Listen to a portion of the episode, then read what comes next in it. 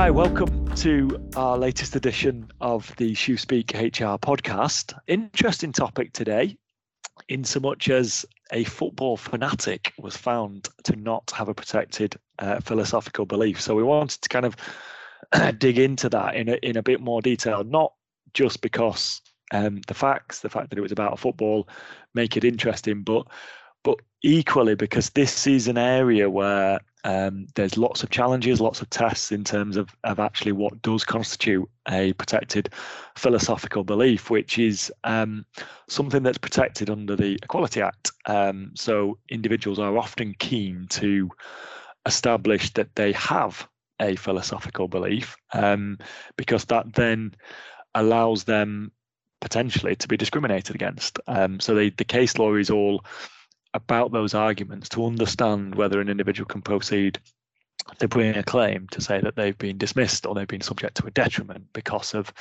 their philosophical belief. So this particular case was McClung and Doosan Babcock Limited. Um, so Amy Leach, do you want to give us a little bit of background to the case itself before we dig into to kind of what the outcome looks like and, and how we think the direction of travel will be after this decision?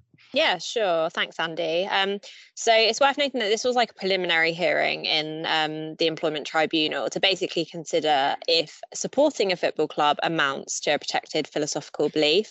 So Mr. McClung, the claimant, so he had supported Rangers FC for around, I think it's about 42 years, so quite a long time. Um, been a member of the club. He received. You don't have a choice, Amy. You yeah. can't just step out once you're in. That's it. You're committed. You're committed. Um, he received yearly birthday cards from them as well uh, never missed a match, spent most of his income, um, aside obviously on the income spent on rent and food, etc., but spent the rest of it on attending their games, watching them on telly.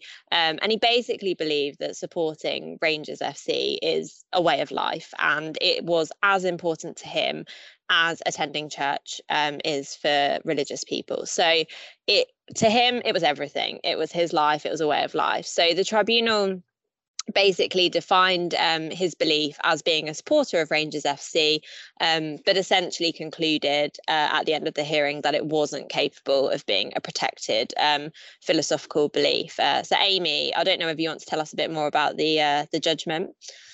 So yeah, when the tribunal look at philosophical beliefs, um, they apply what we call the Grainger test, and that's the name of the case where the which the test came from. I'd give you the full name of the, of the case, but I actually don't know what it is.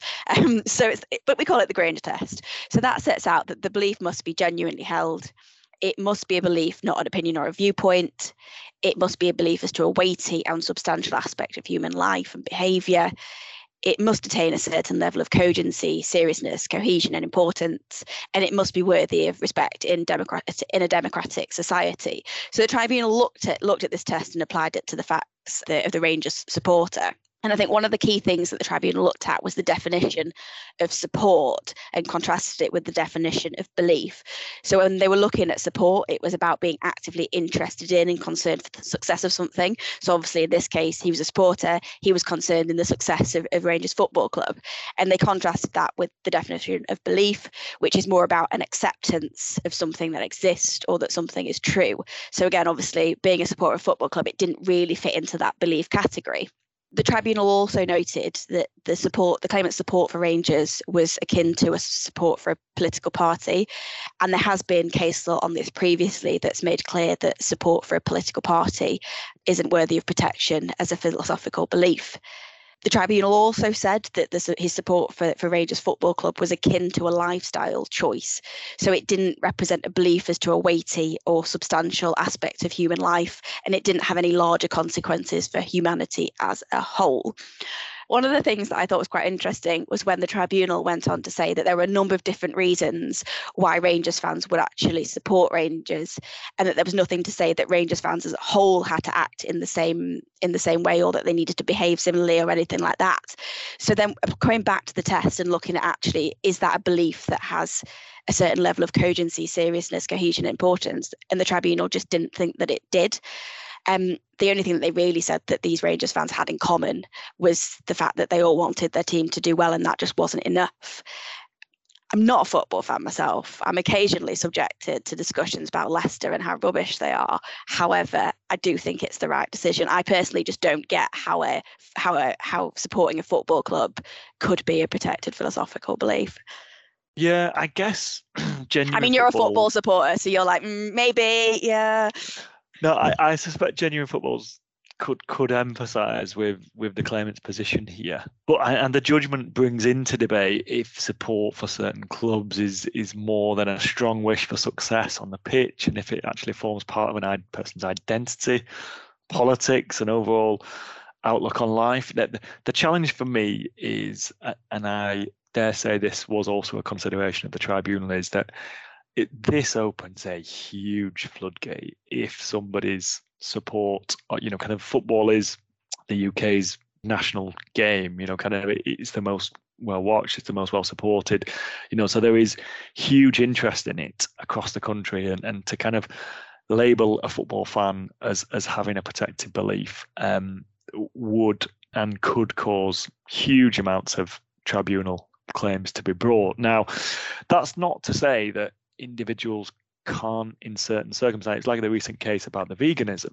veganism in itself isn't, but the, the particular lady who brought that claim went so far in terms of her beliefs um, that, that it was established in that particular case. So it will be determined on, on a fact by fact basis. And and the, these kind of cases, I suspect, notwithstanding this decision, will keep keep finding their way across the tribunal's doors. Now, you know, kind of this particular case um, involving the Rangers fan was was a first instance decision, so it's not binding. Um, he still has an opportunity to appeal if he so wishes, and as decisions like this are considered in the appeal courts, it, it may well be that we get more and more guidance on on exactly what a philosophical belief is. But it but it is one, like I say, which is becoming more and more popular. There was the the, the relatively recently reported case of, of Forstater and CGD Europe. Um, and, and this was, again,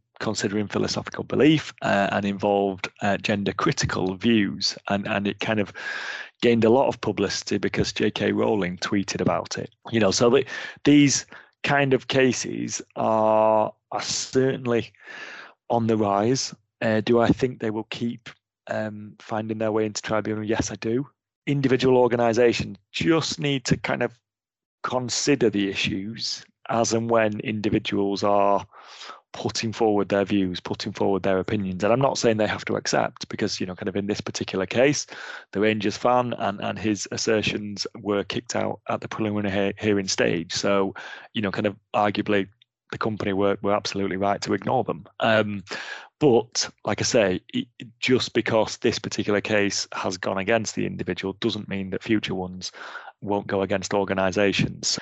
Again, Amy Anderson's favourite line is to kind of policy, policy, policy, and, and effectively, you know, kind of have those equality policies, treat people the same, make sure that individuals aren't um, subject to to unfavorable treatment, you know, for, for anything. And and then that kind of negates any kind of accusation that, you know, kind of I'm being discriminated against because um, type argument. So kind of having clear policies and making sure that you kind of you stick to them is a surefire winner in terms of protecting a business. So um, very interesting case. Um, I, I've done well, not to mention my team, Leeds United, during this, but for no apparent reason, I'm just going to throw it in. I'm sure Leeds have lots of fanatical fans that would uh, not agree with this decision, uh, as as most clubs up and down the country would. So, but thank you for listening. If anybody has any other weird and wonderful stories about philosophical beliefs and whether they should be protected characteristics. We'd love to hear them. So do get in touch, shoespeakhr at shoosmiths.co.uk. I can relatively recently recall Essex ladies um, wanting to be categorized as having a protected characteristic as well. So that was an interesting case a few years ago, which which didn't have any success. But I, I think the the premise of their argument was that we are always labelled as being blonde bimbos with no brains, um, and, and therefore we need protecting. They didn't succeed, and I'm sure that's not a genuine held belief by uh, most people up and down the country. But like I say, any any weird and wonderful experiences that our listeners have faced, we would love to hear from you. Thanks, Amy's. Speak soon. Thanks, Bye. Bye.